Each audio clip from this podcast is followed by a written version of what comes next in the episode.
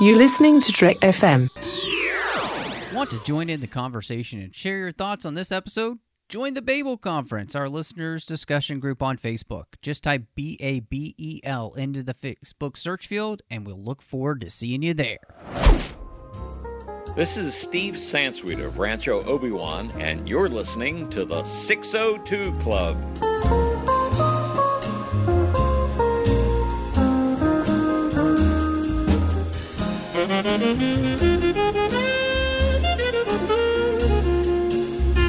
Hello and welcome to the 602 Club, Trek FM's local watering hole. So excited to be coming at you here from Naboo. Uh, the sparkling wine is excellent, and I so hope that you get a chance to get some.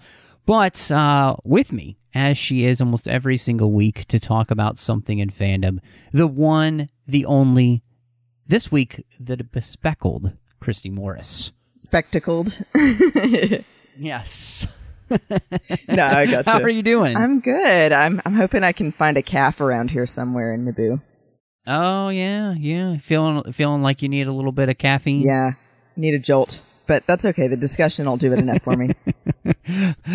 uh, ooh, that's what they should call the coffee shops on Naboo. Jar Jar's Jolt. Oh, nice. Come on, right? Totally works. And with us, uh, it, it's so good to have him back. I, I feel like we're starting a trend that needs to be continued. Is that Bruce Gibson is on more often and more regularly? How's it going, Bruce? It's going very well. I had a energy shot a few hours ago at work and it's still affecting me right now, so I feel pretty good. Plus the drinks that are fabulous here in Naboo. I mean, our server Roubaix, she's just great. I think it's pronounced She's pronounced just giving me all kinds of drinks that I've ordered. Roubaix, Rabe. Roubaix, Roubaix. As in Rabe, Ruby. Rabe. Sabe, Right. Yane, She's a- Irte. She's a drink maiden. She's a drink maiden. oh goodness. Well, we're gonna have some fun tonight as we dive into Star Wars. We're gonna be talking about Queen's Shadow, the brand new book from E.K. Johnston, starring the one and only Padme. As well as her handmaidens. And so, before we do that, of course, quick reminder you can find us wherever you get your podcasts. That's right, almost every single place you get podcasts, you can find the 602 Club. Make sure wherever you get your podcasts, you are subscribed. Make us part of your feed so that way each and every time we publish an episode, you get it as soon as it's published. Of course, if you're over on Apple Podcasts or iTunes, give us a star rating review. Do help people find the show. I know that we say that a lot. In fact, we probably said that on every single episode of the show, but it's no lie. It absolutely does help people find the show when they're searching for podcasts. There are many podcasts out there. There are would would we say there are a plethora of podcasts out there? Yes, a magnanimous amount of podcasts. Yes. I mean, a virtual cornucopia of podcasts. And therefore, if you're looking for podcasts, it can be difficult. So help us rise in the rankings by giving us star ratings and reviews, letting people know what you think of the show. You can also find us on Twitter at TrekFM, or on Facebook at facebook.com slash TrekFM. Maybe you would like to join in the larger discussion with all of the fans from around the world that listen to the Trek FM shows. You can do that on Facebook in our listeners only discussion group. It's called the Babel Conference. If you're in Facebook, just type Babel into the search field, or maybe you're on the website at Trek.fm. And any of the show pages, there's a little discussion button, and that will let you right into the group as well. And last but not least, maybe you would like to send Christy and I an email. Uh, we love getting emails here on the show, so please go over to trek.fm slash contact, choose a show, choose the 602 Club, and that email will come to us, and we will be able to respond to you in kind. So this is not something that I had put on the outline, and but I kind of wanted to ask you, kind of coming into this book, you know, I know there there are a lot of Padme fans out there, and kind of wanted to know where you guys stood on the character of Padme coming into this book. So was this something you were really excited about, or you know, what were you thinking before you came into this one? So for me, I really got to know more of Padme and enjoyed her more actually in the Clone Wars than I did in the prequels. Um, but of the prequels, Attack of the Clones, I think is one of my favorites. Um, and I think it's nice seeing this description of what happened between Phantom Menace and Attack of the Clones in Padme's life. Um, so, you know, I, I'm not the biggest fan of Padme, but um, I do think that it was questions that maybe we always wanted answered, and now we're getting some of those. I mean, I've always liked Padme. When I saw the Phantom Menace, I mean, I thought she was okay, but she was the queen for a lot of the time. And then when she was the handmaiden, you know, I liked her character with that, her interaction with Anakin. But it wasn't until we got to episodes two and three that I was really enjoying her character because I felt like she had more to do and she was helping to develop and push the storyline through and the development of the character of Anakin but I thought she was a very strong female character, and I loved uh, the acting skills that Natalie Portman brought to the role. And so I enjoy the actress, therefore, I also enjoyed the character. And so seeing a book like this, I thought it's about time that we get more of a Padme story. And I was really interested to get into that and see her have her own story or adventure without having Obi-Wan and Anakin or Jar Jar or whoever there. It's like I wanted to see her own thing. So I was excited about seeing this book being published. Yeah, this is something that I've always thought would be a good idea, you know, to create a Padme novel. I mean, uh, you know, taking into account, you know, I've read a, quite a few of them now because of aggressive negotiations. John Mills, I've been going through the uh, Jedi Apprentice series, which you know it's it's Obi Wan and Qui Gon before the Phantom Menace as Obi Wan's being trained. You know, there's so much you can do with these characters and stories like that. Really, kind of giving us a good backstory and history for them, and with Padme, you know, specifically going from Queen to Senator, and the idea of you know those 10 years before Anakin and Obi-Wan show back up in her life there's got to be a lot that happens to this character as she kind of becomes a, you know, as we can tell from that movie. And then, of course, like you said, Christy, the Clone Wars really adds to this. Padme is a seminal character in the Senate at this point. You know, people respect her, people listen to her. So there there has to have been some kind of story behind that. So to do this kind of thing, I felt like always would be a good idea and and you know, I've always liked the character of Padme personally as well. And specifically, I think you called out Christy, and rightly so.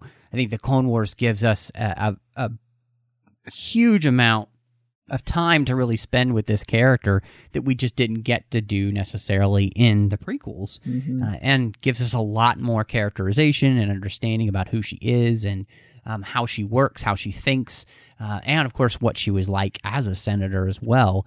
And so, really enjoyed all of that. And so, coming back to you know this book basically being queen to senator, I think that's a really interesting idea. And I think I think to me that may be the best part of the book too.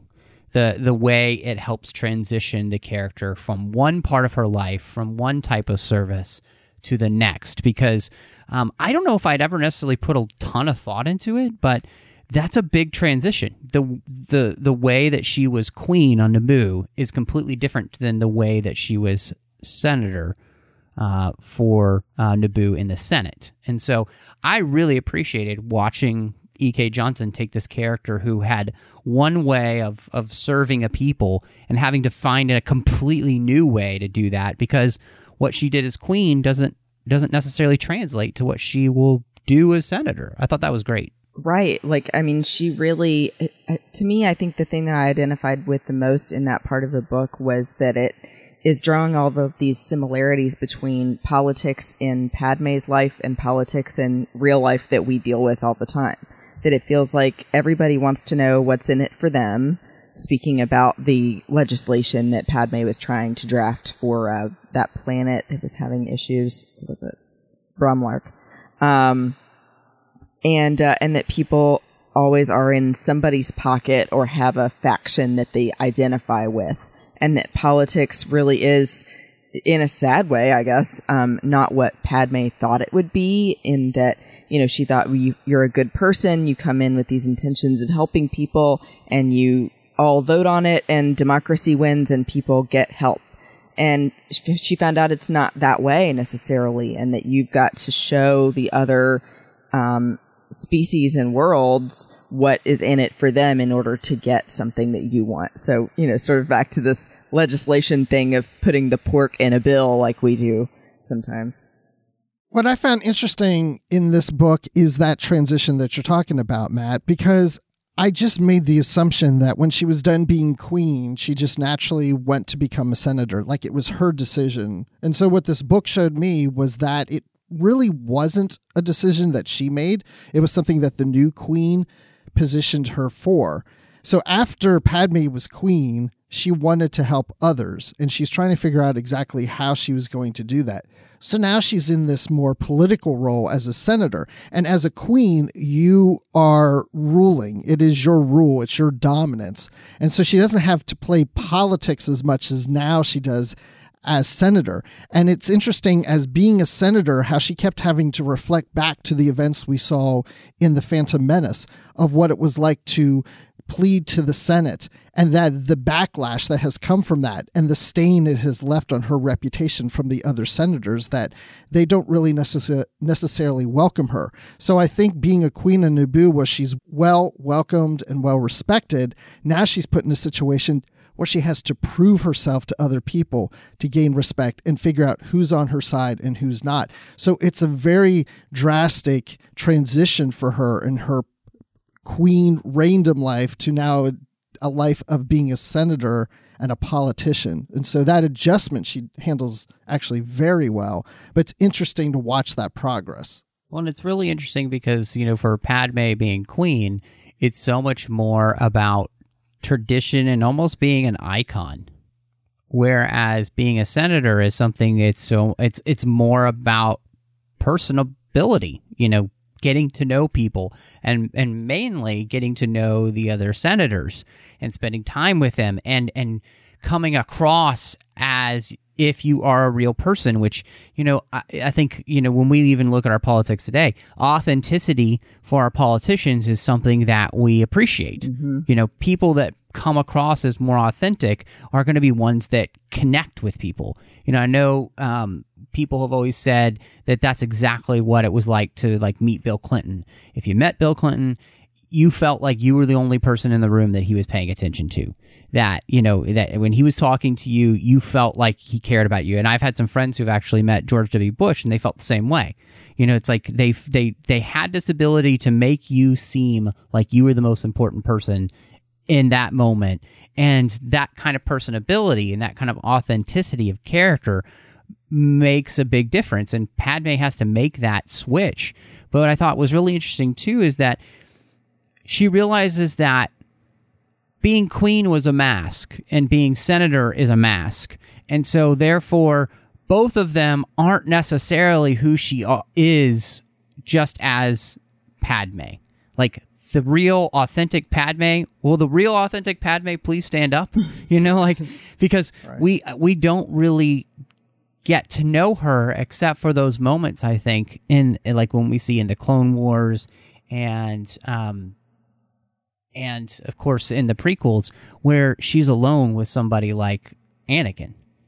You know, where that's the real her, you know, the the kind of the vulnerable person, um, the the person um, who's who's it's okay to fail in front of somebody, to not be perfect in front of everybody, and I think we really see that. I just that's the thing I think Ek was really able to do in this book was show that slow transition of her having to find a way to interact in this completely different type of political realm that she couldn't just automatically go, oh, when I was queen, I did this, because a lot of the things she did as queen don't work as senator, mm-hmm. and having to find that new routine, that new rhythm for herself, which I thought was really smart.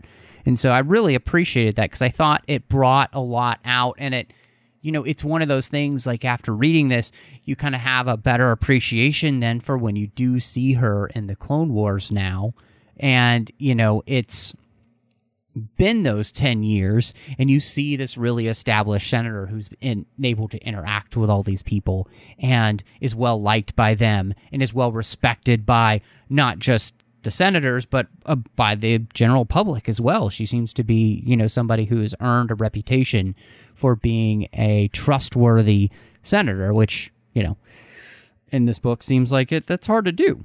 Right. Yeah. And I loved when you mentioned about the mask because that was one aspect of this book that really stood out to me is that she would make the decision, I'm Padme right now, but then when she goes to put the mask on and use that more formal monotone tone, it's Amidala. So she would make the decision, I'm going to be Amidala right now, and then she'd make the decision to go to be more natural and be Padme. I like that you mentioned that, Bruce, because that was something I really uh, was glad that was included because, you know, the first time you see the Phantom Menace, you're thinking, why is she speaking in such a strange voice? And it's so, you know, kind of monotone and a little bit dull. And then now this is actually giving a reason for it so that it preserves the anonymity so that her and the handmaidens can be interchangeable and all do the same voice. So you're going, oh, okay, Yes. now it all makes sense. But before it felt like just a weird character choice. Yeah, and then when the handmaids would take on that voice, they would refer that as basically the Amidala Right. voice. You be Amidala. Right. and I like too that No, you um, be Amidala. No, you be Amidala. Um No, I think I think that's that's something that I thought was really cool. What you're just mentioning is that way of pulling that all out. You know, I think that's actually something that's like I, we just rewatched the Phantom Menace because um, my wife just finished the book as well, and she's like, "Let's watch the Phantom Menace." I'm like, "Okay." um, so we did that, and I I was it it was pretty clear that that's what exactly what George was going for because when you see Kira Knightley playing the role, and when you see uh, Natalie Portman playing the role of Amidala in all the getup and everything, it's exactly the same thing. Like they've come up with a persona that other people can play that it's difficult to see beyond the literal mask that she's wearing with the makeup and the headdresses and the massive dresses All a that- and distraction. everything. So I think that just this helps really bring that to light. Something that was, I'm pretty sure that if you talk to George Lucas, that was what he had in mind the whole time. You know, that's the whole point of this game of there being a decoy right. you know you create a persona that everybody can then play and so but it real works really well here And it also made me want to go back and watch Attack of the Clones again. Um, you know, since we were talking about um, her growing up and this whole period between the Phantom Menace and Attack of the Clones. Um, she, I like that EK throws in that little mention, not even his name, but just the boy who once thought she was an angel. I thought that was a cute way to mention Anakin and kind of lead you into how their lives are going to eventually change. Um, but it it was nice too. I, I do want to go back to really quick the the costumes. I felt like she really made um, a use for them as well in this book with talking about how some of the fabric could be protective from weapons. That um, basically all of the different hats and headdresses um, distracted from the face of whoever was playing Amidala at the time. Um, and then even the back and forth when they were at Mon Mothma's party, where Padme realizes and says to, I think it was to Sabe, you know, if I'm going to get their trust, Bail Organa and Mon Mothma, then they're going to have to actually speak to Padme and not to Sabe dressed as Padme or Amidala. Yeah, the functions of the dress was really cool because they have a function, a strategic function. I thought that was really cool. i mean plus they apparently hide like bazookas and you know i mean every weapon that she could think of to to uh, you know add in there that they those dresses can hide was was pretty awesome um no i i mean i think Bruce, you had brought something up that was really interesting too. That the reason this is such a struggle for her too is because the first time that she is interacted with the Senate, she just circumvented all the rules and, you know, got a Supreme Chancellor kicked out. And so nobody trusts her because they don't think that she's willing to basically play the game, which is to, you know, um, become part of a team that cares about anything other than her own planet. They basically think that she is kind of, you know, utterly selfish. Like all all that matters to her is Naboo. And so part of this too is her growth of trying to prove to everyone that her existence as a senator here is not just for the benefit of Naboo, but it's it she longs to uh, benefit the entire republic. And I thought that was really interesting because, again, it- made a lot. I mean, it's such a great logical progression from the Phantom Menace, where you see what she does when she's in the Senate for the only time she's there, and then her actually going to join the Senate. It makes complete sense that nobody would want to trust this person when they're willing to upend everything just to get what they want. Yet she's more trustworthy than most of them are. Yes, Which is mm-hmm. funny. Yes, You know, she's more willing to help other planets than others are, and they're thinking she may be selfish, but it's the opposite. Well, and like the, I love them bringing in. I mean, not them. EK bringing in that the Trade Federation was also behind all of this biased journalism about Padme. That you know, it, it's all about how Nute Gunray is still mad at her about what he- she did to him. So he's going to get at her any way he can by this possible um, death threat situation, um, or through basically having like tabloids constantly swaying the public opinion about her in a negative way. Yeah, that was really fantastic. The way that they used the news media and seeing the ways in which it's controlled. And she even has a really great quote about how, you know, the news media should be there just to basically help people understand the facts, not try to sway opinion, basically being opinion journalism. And it's it is a very nice nod to the fact that we have so much of that in our world today, where I, I think one of the, the the best parts about the book is that the political milieu that EK creates, which is something that you know is is working its way towards what we'll see in Attack of the Clones and of course Revenge of the Sith, is the same type of milieu that we live in today, unfortunately, where it is about all of these people only caring about themselves and opinion journalists on every side trying to get, you know, their one or two percent of people to cling to them and watch them. And really everybody just suffers in the middle. Mm-hmm. You know, like it's because nothing's really getting done. And we see that very clearly here. And I think this book does a great job of creating another stepping stone of seeing how that progression happens as, you know, everything is building towards exactly what Palpatine wants, which is to feed that selfishness, to feed that greed. Um, and it's the thing that he he is working to feed so that it will um, create the uh, the place in which you know people will get so fed up with that they'll be ready for somebody to take over. They'll be ready for a dictator. You know i mean this whole thing is about creating um, the path for palpatine to become emperor and to create an empire. And i really i think this is a she does a great job of using this as as, as just another stepping stone for that And showing that he ends up brainwashing the entire Senate. Yes. Yeah. I mean, absolutely. There's a, you know, talking about Padme as queen to senator, there is a personal bit here, and, and you kind of touched on a little bit, Christy, this idea of we get glimpses of what will lead Padme to fall for Anakin. And I thought that that was really interesting. I thought she did a great job of explaining at, through Padme's own words of why she's going to fall for Anakin. I thought that was really well done. You mean after the mention of him, him thinking she was an angel? Well, yeah, because you know she's talking to to Sabe and she's talking about how she she would like basically to have kind of what her sister has, you know, or Right, her to parents have a- a which is to have a family and all these things, and that it's really going to take somebody who can break through the walls, basically the masks that she's put up, and that's exactly what Anakin does because in many ways, Anakin is one of the few people who met Padme when she was just being Padme.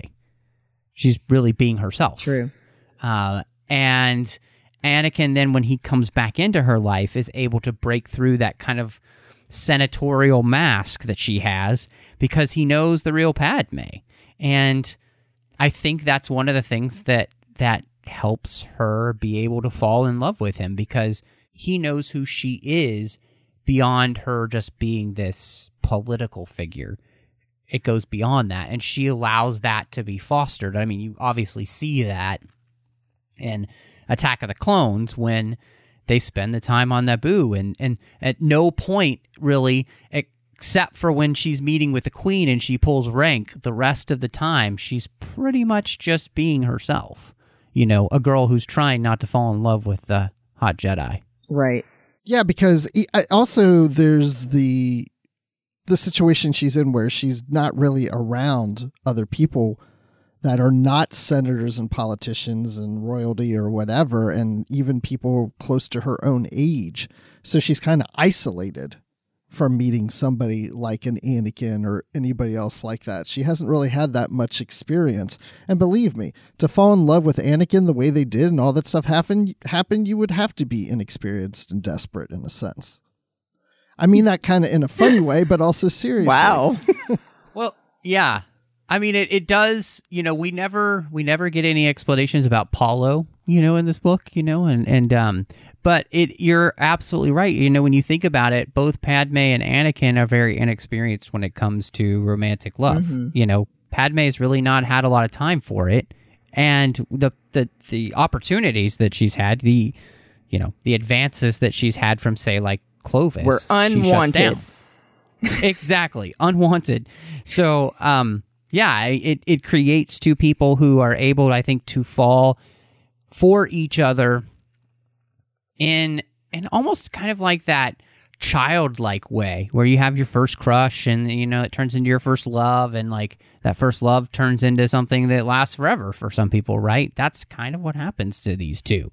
Uh, and so yeah anyway that that's a whole other podcast we could just sit around talking about anakin, Anakin and Padme, Padme in and their relationship anakin and padme sitting in a tree uh, anyway um it's interesting because we've kind of mentioned this a little bit, but that this book and the political realm that Padme enters here with the Senate is all about finding a faction. Because Padme is the idealist who enters the world of pessimism. You know, this the Senate is already kind of broken by the time she gets in here. Um, and I thought this was really, really interesting as we were able to introduce characters like Clovis, like Mina Bonteri uh, from Alderaan, who we met in the Clone Wars, and then of course you know Bail Organa, uh, Mon Mothma, Farr from um, uh, Rodia, you know, characters we, we we know then from the Clone Wars or you know from the from the prequels.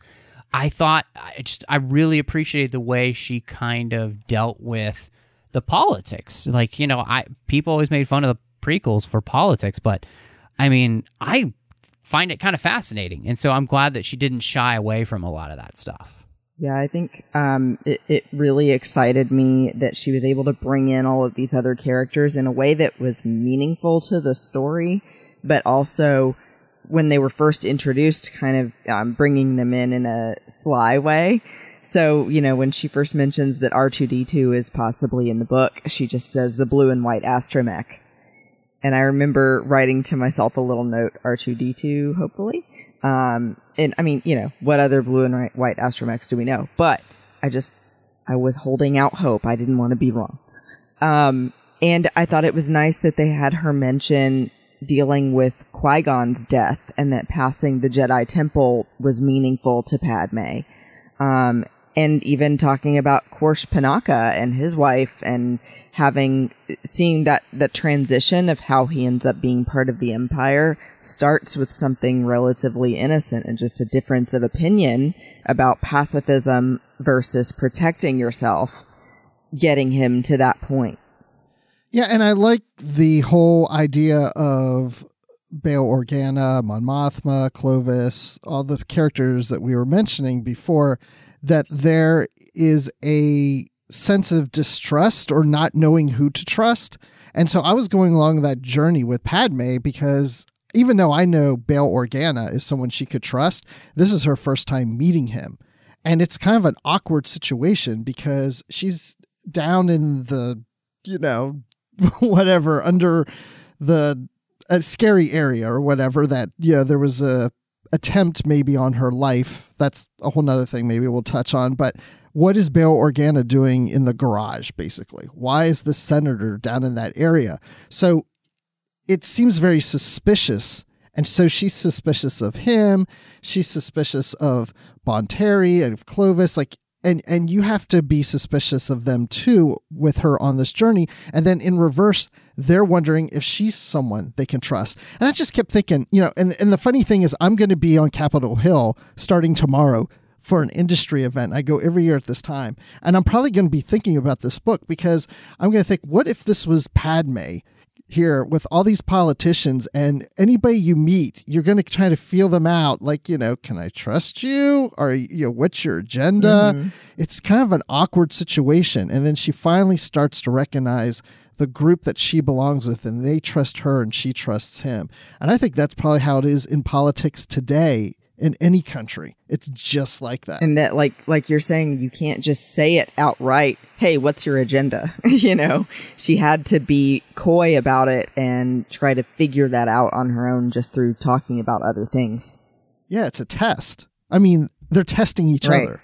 And it probably is continuous forever. You're probably always testing. You can never fully trust someone in politics, even if they're your friend, because you never know what agenda that they're behind. Yeah. At any time. So that's why I loved that private conversation between her and Bonteri because then, you know, we hear, we realize that Bonteri is having private conversations with someone and saying, my lord. Uh, at first I thought maybe it was, um, actually Palpatine, but it was actually Dooku. Um, I love that. Um, and so, you know, then Padme's thinking, this is someone I like, this is someone I can trust, and she can't trust her either. it's funny. I always think of politics um, in light of the hunt for October because I think the the politician there said it well the best. And he's like, "Listen, I'm a politician, which means when I'm not kissing babies, I'm stealing the lollipops." You know like and that's kind of what we see here where you it have is. these factions of people that uh, they kind of vote in blocks right but you're always kind of worried whether or not somebody's going to leave your block for basically a better deal with what's going to like you were talking about earlier christy it, it, classic politics you know where's the pork going to come from for my my system you know and and we we see the way that I think in many ways Palpatine is using this and and Padme has to learn to trust a faction and they have to learn to trust her specifically as we talked about with what she did in the Phantom Menace which makes her very untrustworthy to a lot of people. I mean Bonteri just comes out and says it to her. He's like nobody trusts you because of what what happened the last time you were here. So you're going to have to basically earn that. And you're going to have to find your faction to work in. And I think it's interesting because you know the the people that she ends up working with very closely are the people I think that she's most ideologically similar to. You know, I Bail Organa, Mon Mothma, um, Farr from um, Rodia. I mean, these are all people that we know from the series, especially the Clone Wars. These are all honorable people. You know, they are people who feel very strongly and, and in many ways, not quite as idealistic as Padme because they've been in this longer, but they are still very good people who long for the betterment of the entire Republic and not just their own system. You know, they, they have that goal. And so I think it was interesting seeing the way that she ends up working with them and they come to trust her. Um, and I think it's also kind of interesting because I feel like in many ways Bail learns that he can trust her because he mistakenly figures out the whole handmaiden switch. Mm-hmm. Yeah. And just because he caught them when they're going into the bathroom and he realizes, oh, that's not Padme, that is, and it's not the one dressed like the senator. Right. And I thought that was really great because it allowed them then to kind of break down all those barriers. And of anyone, I think Bail Organa becomes the one that Padme does kind of trust like a brother, basically. Like if there's anybody in politics that she could trust completely, it would be him, you know, because in many ways she knows her secrets Right. and you know he's willing to keep them too so I, I those kind of things where they kind of made these like created these friendships i thought was really interesting but it also the reason she ends up on their side i think is because they're willing to let her in whereas bonteri never really i mean she's always friendly with bonteri but bonteri is never going to let her in because we see bonteri being seduced by the lure of Dooku and separation. Mm-hmm. And that every time Padme tries to get in on Palpatine's anti slavery committee, I think is what it was, he finds a way to deflect her. So she's still always trying to figure out how to do that, but she really has found, like you're saying, Matt, the only faction that would accept her. And I, I love too, I just need to throw in that it's funny seeing, especially here, um, EK writing Mon Mothma as really sticking to the pacifism as her moral code when we know that later with the resistance she's definitely not so much of a pacifist. And it's interesting because Mon Mothma will see her through rebels struggle with that. And of course, then through the rebellion, she will kind of let that go. But then we see her return to that in, you know, the sequel trilogy. Mm-hmm. And in fact, she makes some mistakes, I would say, by, you know, disarming the uh, rebellion army, the, re- the New Republic army and navy in a way that kind of hampers their ability to make sure that something like that never happens again, which then leads to the rise of the First Order.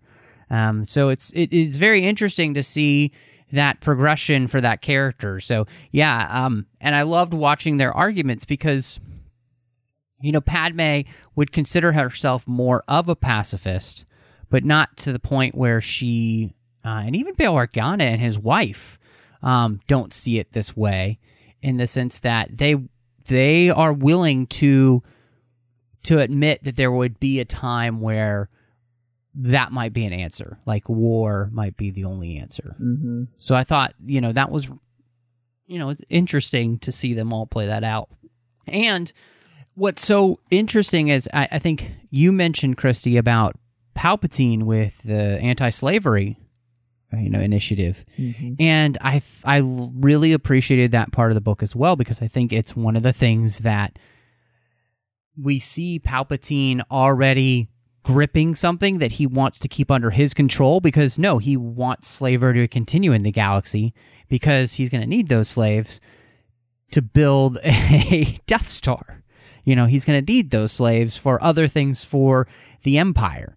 And um, also, it's a way to kind of keep a specific section of the population mired in basically the dark side, I feel like. And so I really appreciated I thought she did a good job with that there and thwarting Padme's efforts at any time to get on that that committee because that's not what Palpatine wants. He wants things to continue the way they are. Like, yeah, just be patient. We're working on it. Don't worry about it. Yeah, Pay no attention trust behind- me. Pay no attention to the man behind the car- the curtain. Pay no attention behind the man behind the curtain. Um, yeah, I, I it's it's really I think that's something that those two things for me. I think the the Queen to Senator section and, and dealing with Padme here and and the political machinations that are happening with all of these factions and the way the Senate is working were, were really good for me. Um, of course, this book also we deal with the handmaidens. That's one of the big parts of the book. And I wondered what you guys kind of thought of their role and their part in the story.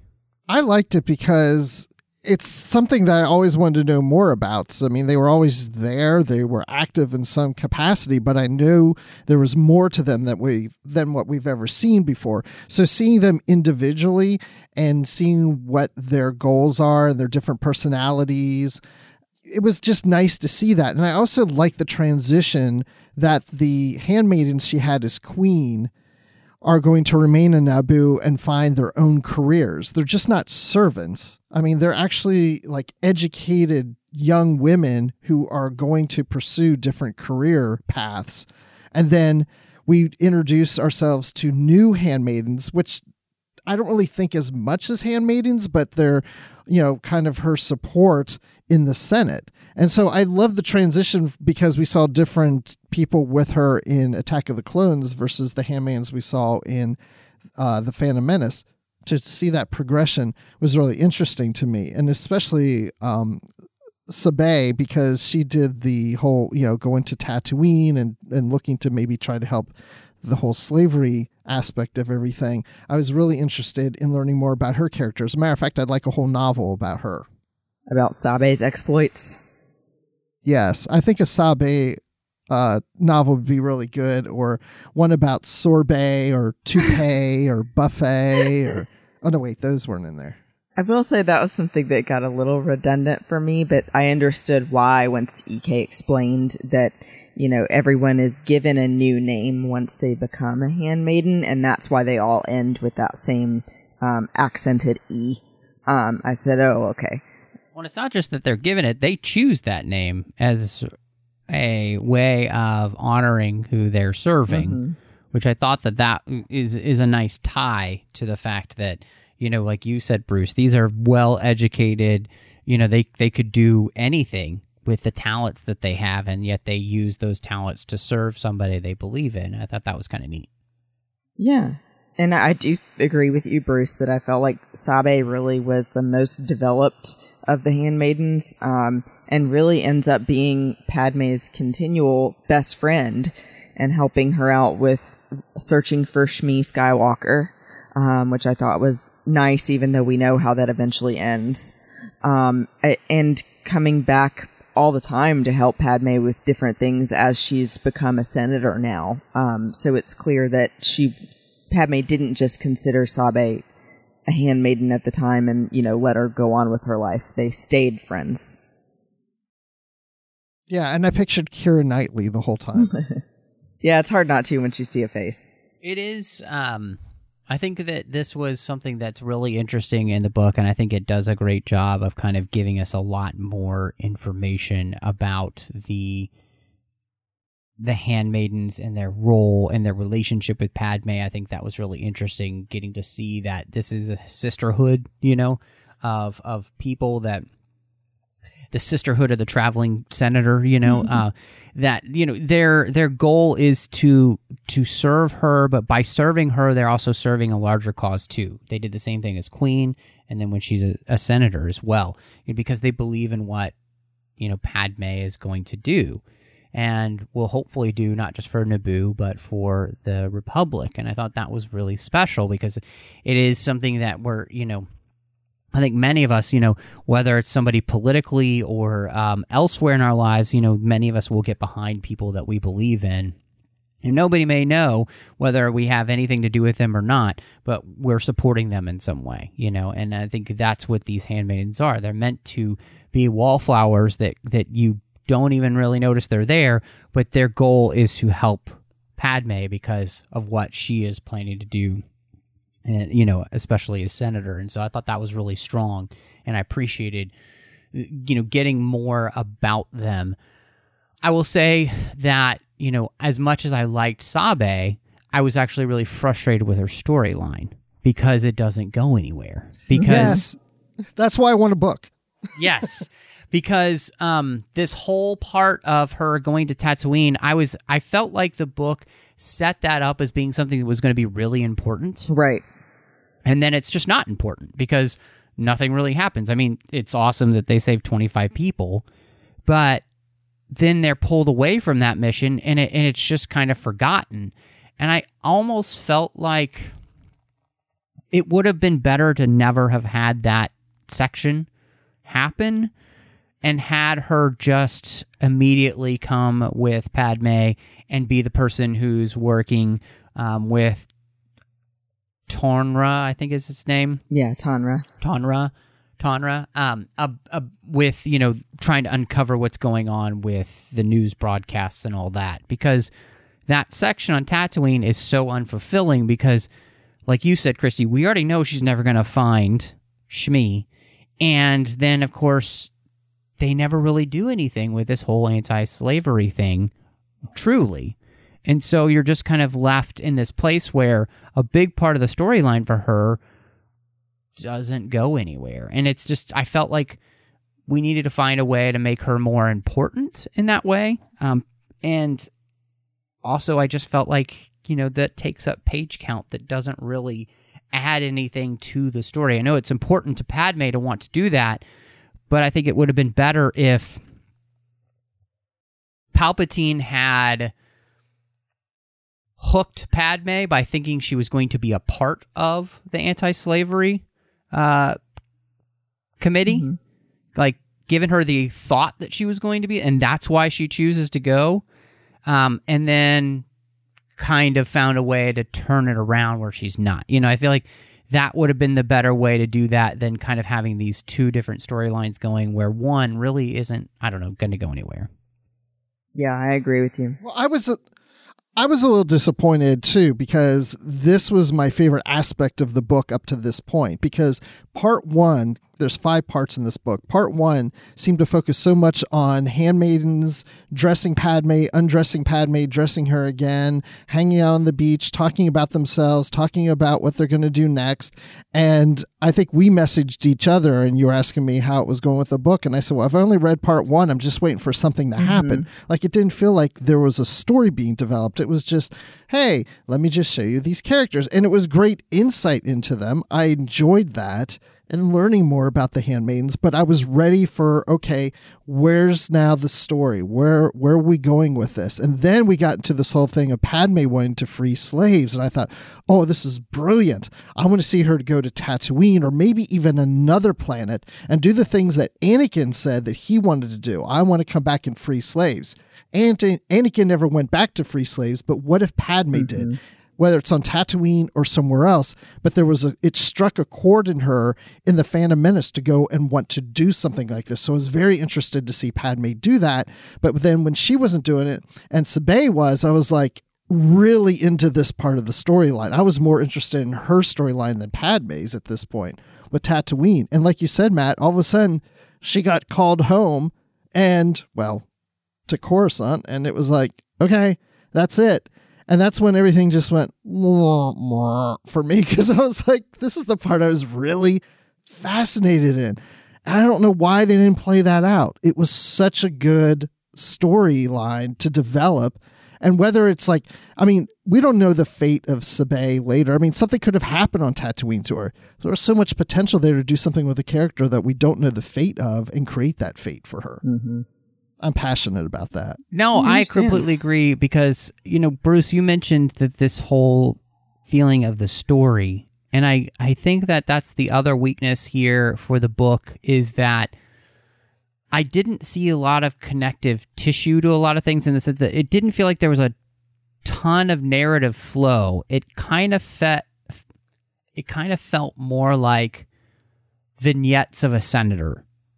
You know, like we're just getting pieces of her first year in office as a senator, and it kind of culminates in this massive thing where she, you know, brings everyone together for uh, Bromlarch, and yet it all happens so very quickly too that I, I felt like we were giving short shrift to just the plot of the novel, you know, which is it's not just about Padme and the handmaidens, but it's it's about what's going on with the the the Senate here and everything. And I just kind of felt like we don't really have a strong narrative plot beyond just just the characterization of Padme, which and and you know some of her handmaidens, which is not a bad thing in the sense that like getting to learn about them is great but it doesn't make for i think a very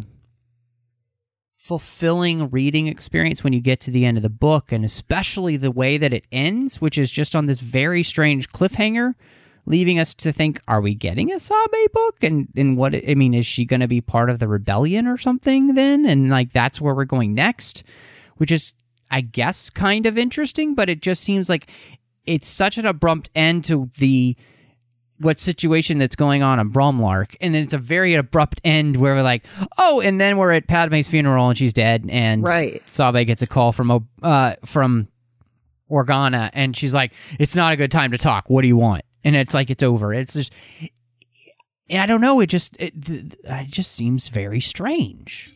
It did, and and not only just I was interested in the Tatooine scene, but around that time we were also getting Padme's story about the attempted murder on her. So at this point, I'm thinking, okay, now I see we have two storylines: the Tatooine slavery story and the attempted murder on Padme story. Okay, I see where this is going, and just like the Tatooine one, the murderer just was like, well, it's probably Nute Gunray. And then they just moved forward, and then it was brought up again later. Oh, it's probably Nute Gunray. Yeah, it's Nute Gunray. Like I was like, that's it. That that whole story. Like I thought that was going to be some kind of mystery thing where she suspects it's one of these senators, or or we think it's you know one of these senators is is nice, but this was the only person that was involved in trying to to uh, attempt assassination on her. Like it just, yeah, I kept thinking as I was reading this book, okay, I'm interested in learning about Padme and her being queen and being senator and the handmaidens and all that's great. And we've talked about that. But then I kept saying, where's the story? Like I just felt like, like you said, it's like, okay, well, this is more of like the day in the life. To me, it's like, don't don't don't give me an encyclopedia of this is the backstory this is what these characters did behind the scenes when you weren't watching the movies like give me a story behind this and there were so many things that were set up that could have gone there and just were abandoned I completely agree with you, Bruce. It, it feels like there's no stakes. And that's what really makes a movie or a book great and not just okay, is having something for them to go through. You know, that they either have to um, come to a, a crossroads in their life and decide which way to go, or something terrible happens to them. That it does feel like in this book that a few times we get these teasers of something happening and then it falls flat. And so I do think that we, we all kind of feel a little lackluster about it because of it having a lack of stakes in it. And we know E.K. Johnston can do that because she did that with Ahsoka. There were stakes mm-hmm. involved mm-hmm. in that. Yeah. And especially, I was thinking, my uh, my wife and I were talking about that whole thing, you know, and, and I, you know, you get the stakes at the end of the Ahsoka book with the planet that she's on, with the people that she's met. Um, you already see what the Empire is doing uh, to places like you know when she goes to Ilum and it's been basically cored out, you know, and and so we and then of course she runs into Organa, which is going to lead to her becoming Fulcrum, and it's like there's all these little pieces that she puts into place. The book does a great job of taking Queen to Senator, but like you said, there aren't necessarily any stakes with what's happening. You know, even when you're telling a prequel you have to find a way to make stakes in the storyline so that it's it's a story worth having been told.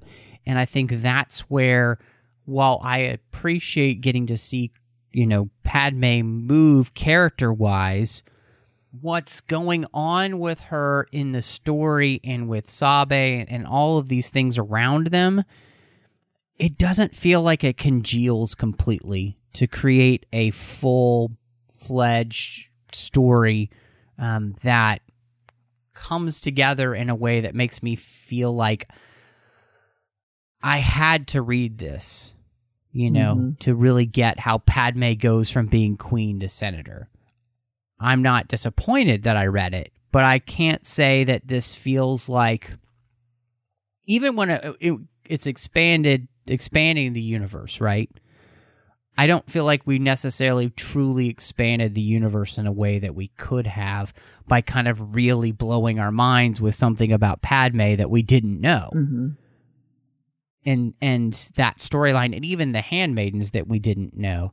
And so um you know, I there's some nice pieces here like I really I love when they go to Alderaan and the relationship she creates there with Breha and um or uh Bail together I think it really helps. I was thinking about how Padme having been to uh, that place for a week, you know, like kind of neat that sh- her presence in the Force may still be there, which is maybe that's kind of why Leia has a feeling like she knew her mother because her her adoptive parents knew her mother pretty well. Mm-hmm. And you kind of get the feeling like this is a trip that Padme may go on many a times to visit back on Alderaan because she's become such good friends with these two. And so that when they adopt Leia, it makes so much more sense. You know, they were very close to her. They take her daughter, their, you know, the daughter in. And so I liked that part. Like that was one of those things where it's like, oh, that kind of does add a little bit to the mythology of of Star Wars and kind of you know Leia being adopted by them and all. Um, I just didn't necessarily feel like there was enough of that. I wish there would have been more of those kind of things that really kind of helped tie all of these things together. Yeah, I agree. I felt that way too e- when she even um, Ek teases about Breha and Padme talking about twins and talking about you know what it's going to be like to possibly have kids in the future and Padme talking like she's not really sure that that's what she wants yet, but she knows someday. Um, it, it was a nice touch, but it still felt like we needed to have more of a relationship built between them, like you were saying, Matt. yeah, there's a lot of thing about relationships, but not like you were saying stakes and story. Mhm. It's just about relationships. which I think you know when I think about that idea, you know, relationship type stories feel more like it's for a novella. You know, when you're just focusing on a specific relationship, when you're telling a novel story, I feel like you have to have both. And you know, even I was thinking back with, you know, getting Padme dealing with another Jedi. You know, we have Balaba uh, in in this whole operation on um, Bromlarch. And I felt like that was a great opportunity to kind of strengthen the relationship between Padme and the Jedi that went beyond just Obi Wan and Anakin. And I felt like they even that part of the story wasn't developed enough. And and that part I think is just because that part goes so quickly. Like we're there, we're gone, we're there, we're gone. You know, like and there's a pirate attack in the middle, but it's still about 15 pages worth of of of story at most you know like mm-hmm. whereas i felt like that whole part could have been like another 50 pages worth of storyline you know of struggles. And it just I, I i kind of felt like you were talking about stakes and it just it felt like it it came together too easily And I do feel like the epilogue was kind of unnecessary because we know that Padme is going to die later, and maybe Ek was adding that in to introduce why uh, Bail and Breha would end up receiving Leia, but it it just felt like ending the book on a down note rather than you could have left it at so what's next and it feeling like encouraging and like she's going to go off and do more things, you know, it, instead ends on Padme's death. I, I think it was not needed. Well, because it, it felt strange to end there too, because couldn't you tell more stories about Padme in the 10 years? Like, this is maybe a year in the life of Padme. Mm-hmm. And you got nine more before Anakin and Obi Wan show back up with everything that happens at Attack of the Clones. And so it did, it just felt like a very strange place to end. And like you said, Bruce, it it does kind of feel like we need a Sabe book to make this feel, especially this very the end of this, feel like it makes sense. And especially to tell us more of what happens between Sabe and Tanra. I mean, come on. Yeah. I I don't care about that. but yeah, I I and I don't feel like every Star Wars book necess- necessarily has to be this way, but I mean, when I think of Star Wars and reading Star Wars, I look for adventure and just wasn't really there, you know. Well, and I mean, I think you're right in the sense that you know not every story has book has to be like that, but even the parts where there was like action, it just happened so quickly and it was over that again it kind of left it feeling like it was there's just some things in in there that wrap up too easily, and so I guess that makes me wonder for for both of you, you know, coming to the end with here with Queen Shadow, what would you rate this? Do you think? I think the book is strong when it comes to the characters, the relationships, the insight into the handmaidens, the insight into the transition of queen to senator. uh, the politics, all those aspects I really enjoyed. I just really missed, as I mentioned, having a story or things would be set up and then abandoned. So uh, I feel like it's strong knowing if you want to know more about Padme and the Handmaidens and about the Senate, I think it's really strong when it comes to that. But if you're looking for a really good Star Wars story or story in general, I think it's a little weak. So uh, I'll give this 3.72 uh, outfits that Padme wears uh, five days a week. Out of how many? about you, Five. Yes, out of five days a week.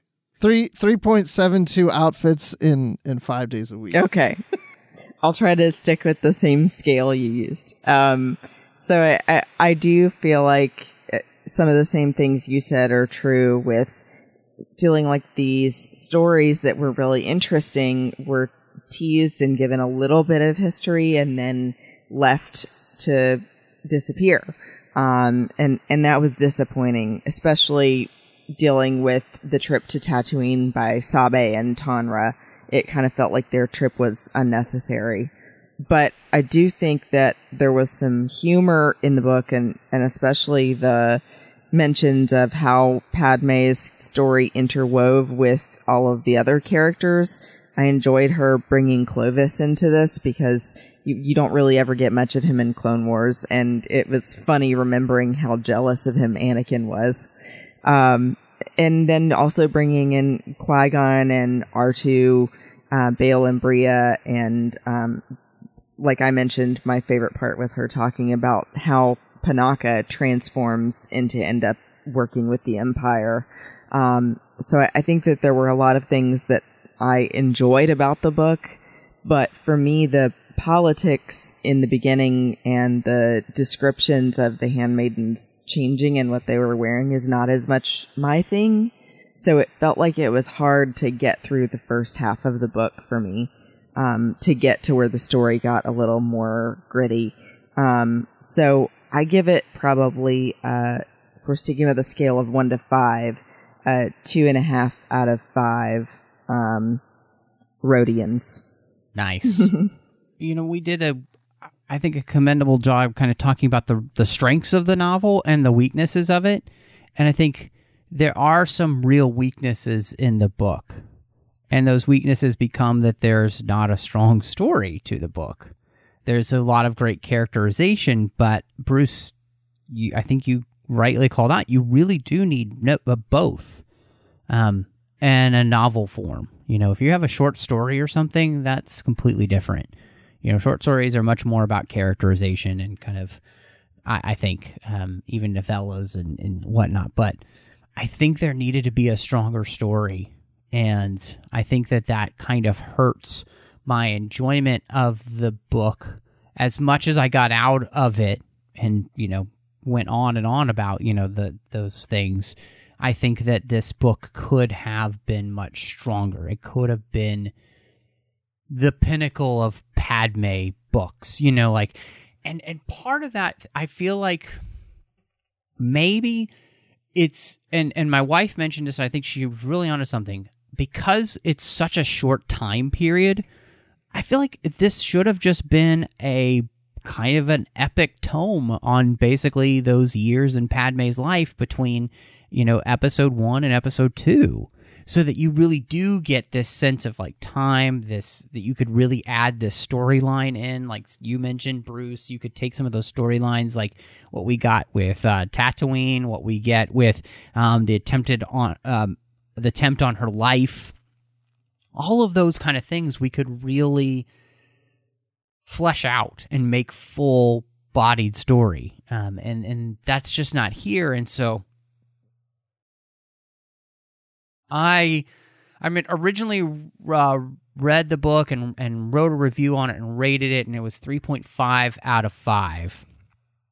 But actually rereading the book and then thinking through it, talking about it with my wife, and then talking with you guys, I really do feel like this is three out of five secret conversations with some unknown lord because it's it's better than average, but but it's just better than average, you know? And so and I wanted more because as a fan, I really do love Padme.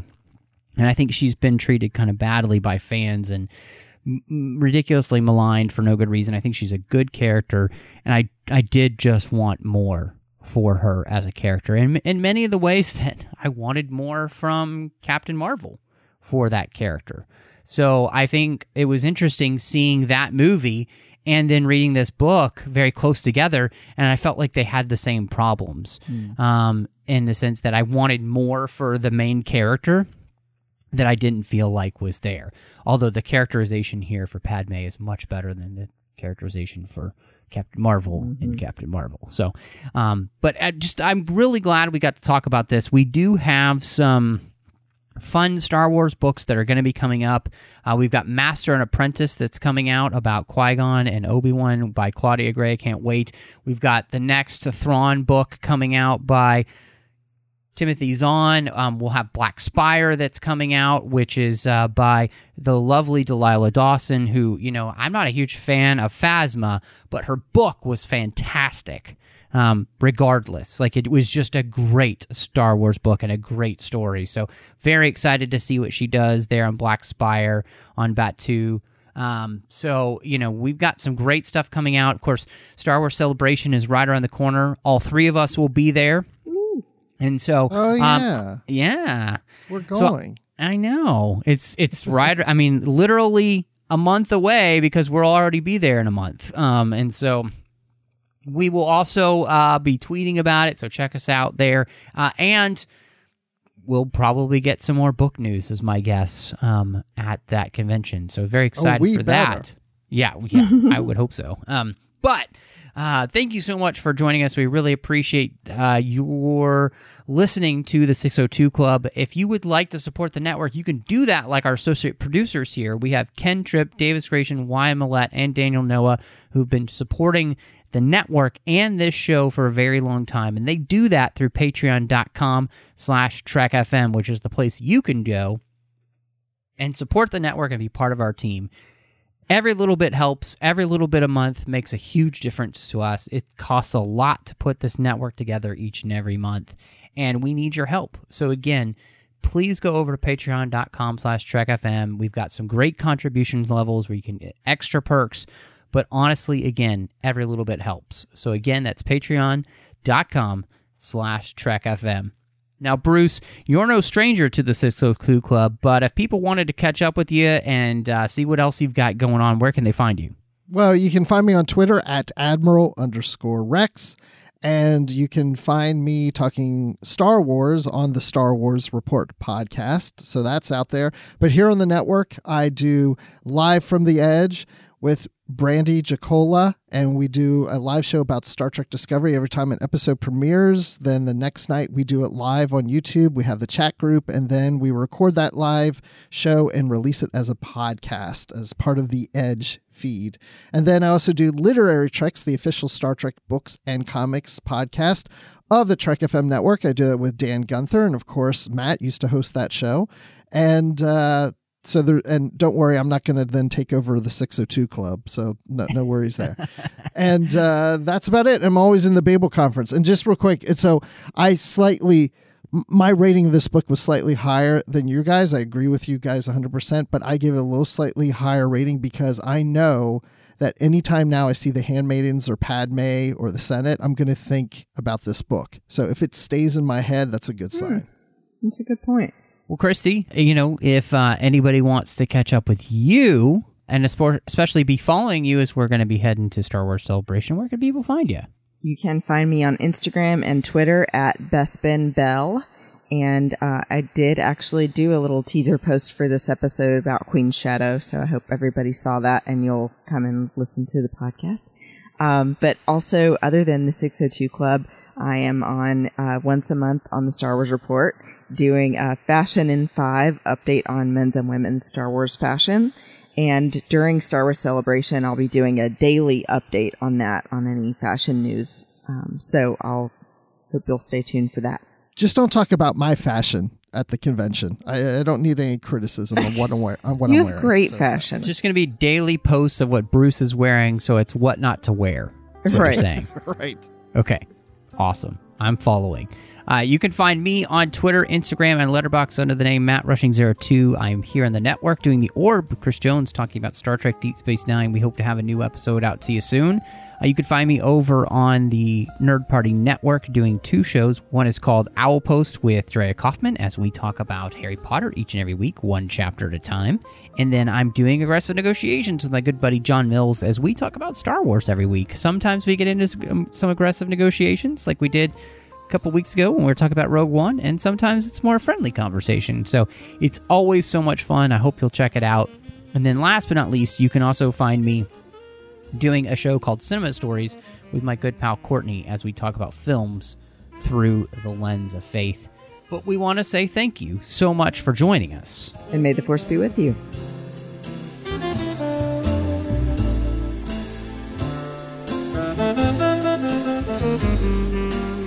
Thank